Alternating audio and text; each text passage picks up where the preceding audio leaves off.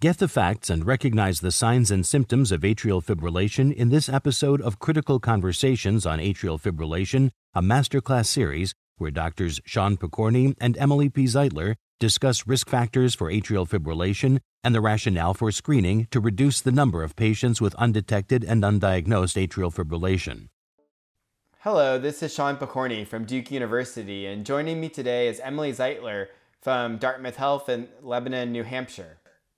Hi, Sean. Thanks for having me here. I'm excited to be here.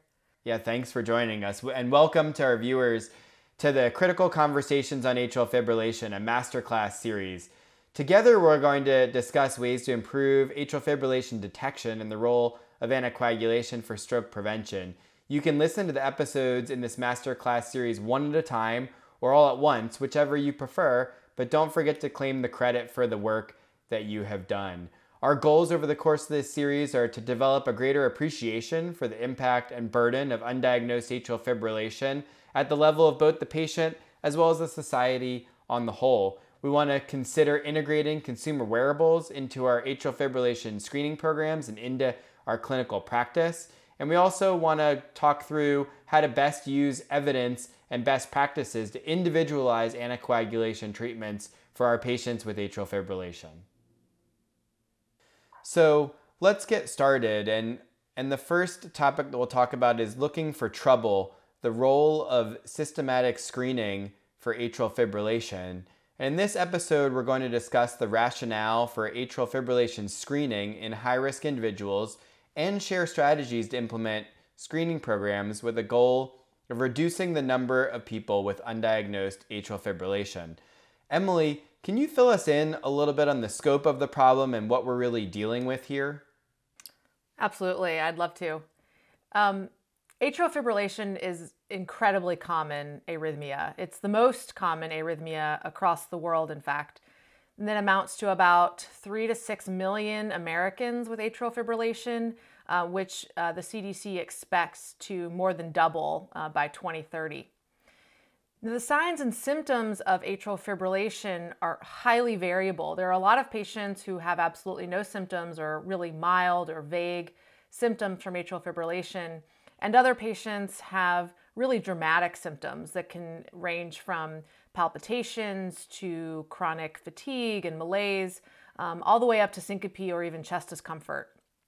Um, so it's a, it's a really wide range of symptoms, and there is no um, specific or normal way to experience atrial fibrillation.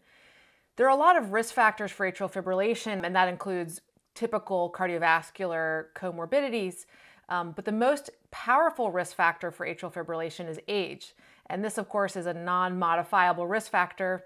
Um, so the older you get, the greater the risk of developing atrial fibrillation, such that by the time somebody turns 95, they have almost a, a 40% chance of developing, of having developed atrial fibrillation.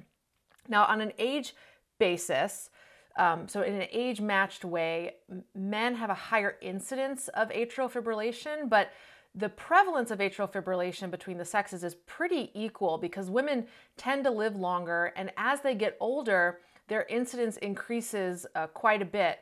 Um, and so overall, the prevalence is quite similar between men and women. And as I mentioned before, uh, the risk factors for atrial fibrillation, aside from stroke and sex, which are two uh, non modifiable risk factors, there are a number of other risk factors for atrial fibrillation. Um, some of the more important ones include obstructive sleep apnea, uh, use of alcohol, obesity, diabetes, and heart failure. Um, and, and the list of risk factors keeps growing.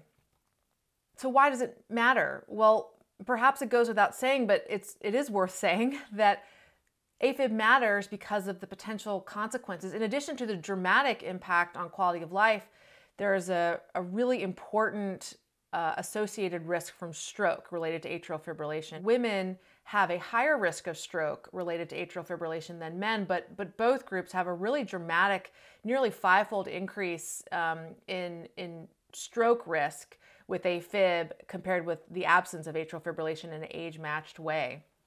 Um, and we're going to talk more about this in later episodes, but it's it's worth mentioning now so we keep in mind as we talk about atrial fibrillation we really need to remember why it matters. It's um, in addition to a lot of other things, stroke risk plays an important role. Um, and this, you know, as an aside, this may have a lot to do with why we see increased risk of dementia with atrial fibrillation. In part, it's not the whole story, but in part, it may be repeated small strokes or small episodes of hemorrhagic or even um, embolic phenomena in the brain.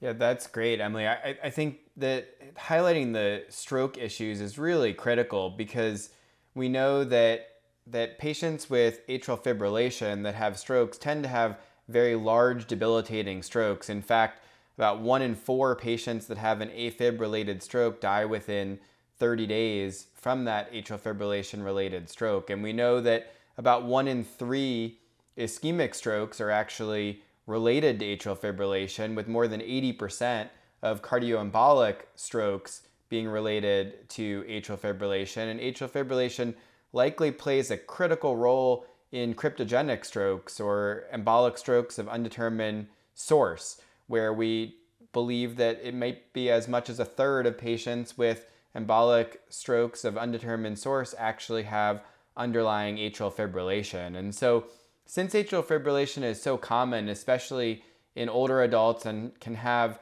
such serious consequences, what should we do about screening for that, Emily? I'll just pause and take a step back to make sure we're all on the same page about when we say AF screening, what are we actually talking about? Because there's a lot of different ways to screen for atrial fibrillation. There's systematic screening, so every person in a certain group um, gets uh, gets screened with some sort of tool like an ECG or um, or a monitor. There's opportunistic screening, which means um, that it's, uh, for an example of opportunistic screening, might be at a health fair where uh, people engage in screening um, because they've arrived at a certain event or in a certain place.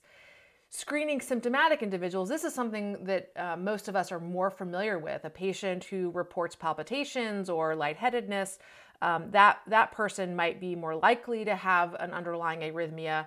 And so that person um, might get uh, might wear a smartwatch, for example, and be alerted that there's an arrhythmia, and that person might undergo more targeted screening because of their symptoms. And then, you know, there's a, a strategy of no screening at all. So this uh, really just relies on um, finding AFib when it presents itself due to complications like stroke. Um, we can probably all agree this may not be ideal, especially for high risk patients. There are potential harms from screening. You know, there's a lot of anxiety associated for some patients with wearing a monitor or for having a monitor implanted, for example. And some of our more ubiquitous screening techniques involve the placement of um, adherent patches to the skin. Um, and this can cause really significant and uncomfortable um, skin eruptions. And then, you know, if you look for things, you're going to find things. And so if you're looking for atrial fibrillation, you might find other unexpected things that require follow up, more testing, uh, more investment of resources. And, and this can cause true harm to patients and to the system in general. Now, of course, the benefits are that you might uncover atrial fibrillation or other arrhythmias where they exist and can act in a way to prevent consequences like stroke. So there's a lot of different methods that we can use for, for screening atrial fibrillation and, and the sensitivity and specificity of those different measures vary. And essentially, the longer that we monitor patients for, the more sensitive those tests are. And so in, in terms of we can do spot monitoring with things like Kardia Mobile or AliveCor, where we tech, where we take a, a single lead ECG strip for 30 seconds. People can have Apple Watches that may have, uh, or other wearables that may have longer continuous monitoring. There are certainly patients that can have, as you mentioned, some of the patch monitors or even implantable cardiac monitors where we can monitor patients for really now up to three to four and a half years with the implantable cardiac monitors. And, and so those longer monitors certainly have higher rates of specificity. We'll talk a lot more about the wearable devices and smartwatches when we get to a later episode in episode seven. So, why doesn't the US Preventative Task Force recommend single lead ECG screening for atrial fibrillation? Emily, do you have thoughts on that? Well, uh, you know, the what the USPSTF has said is that beyond routine care of pulse palpation, um, that there was no clear benefit to doing more than that in an asymptomatic unselected population. Um, now, on the other hand, there doesn't appear to be any significant harms either. So I, I do think this leaves it open to individual uh, physicians to make decisions about screening in their own populations. You know, a, a doctor who practices in, a, in an area that is highly enriched with cardiovascular comorbidities, it might make a lot of sense in that situation to perform routine screening of patients or to have a lower threshold to perform screening in a patient who reports symptoms that may be related to atrial fibrillation.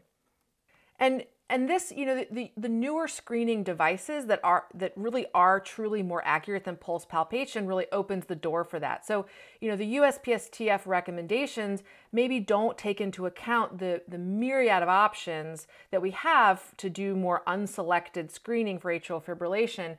Really, you know, unobtrusive kinds of things and and and sorts of screening tools that patients are asking about, like uh, the wearables that you mentioned, and we'll talk more about in a later episode. So, you know, you mentioned the fact that, that in patients that are at higher risk or populations that are higher risk, it may make sense to do more targeted screening. Would you mind walking us through that a little bit? The VITAL AF study involved 30,000 uh, patients.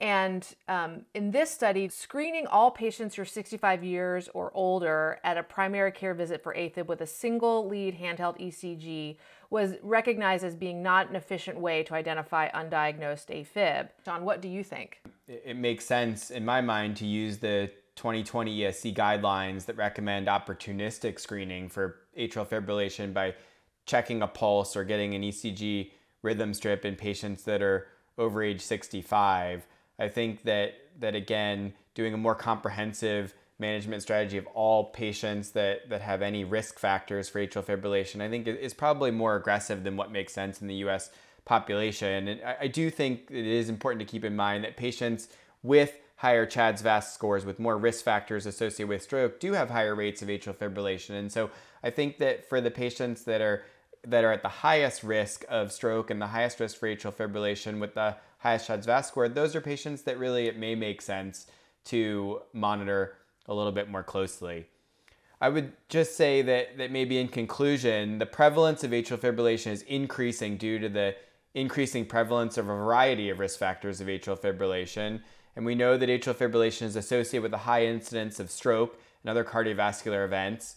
Pulse palpation is one screening method, but as you mentioned, Emily, it's insensitive, and there other alternative high sensitivity, high specificity screening devices that are widely available, and I think those need to be targeted based on individual patient risk factors. We can use single lead ECG to screen everyone that's 65 years of age or older. Um, that's what the ESC guidelines recommend. That may or may not be super effective, but certainly screening the highest risk patients, as you mentioned, patients when they get into their late 80s and close to 90 are certainly at, at significantly high risk of atrial fibrillation should certainly be screened with pulse palpation and potentially single lead ECG. So, in our next episode, we'll take a look at strategies for identifying patients with increased risk of atrial fibrillation in greater detail. Thank you for listening to this episode. Don't forget to listen to the other episodes in this masterclass series and complete the post test for instant credit at peerview.com forward slash WQZ860. Downloadable slides and practice aids are also available online. This activity is supported by an educational grant from the Bristol Myers Squibb and Pfizer Alliance.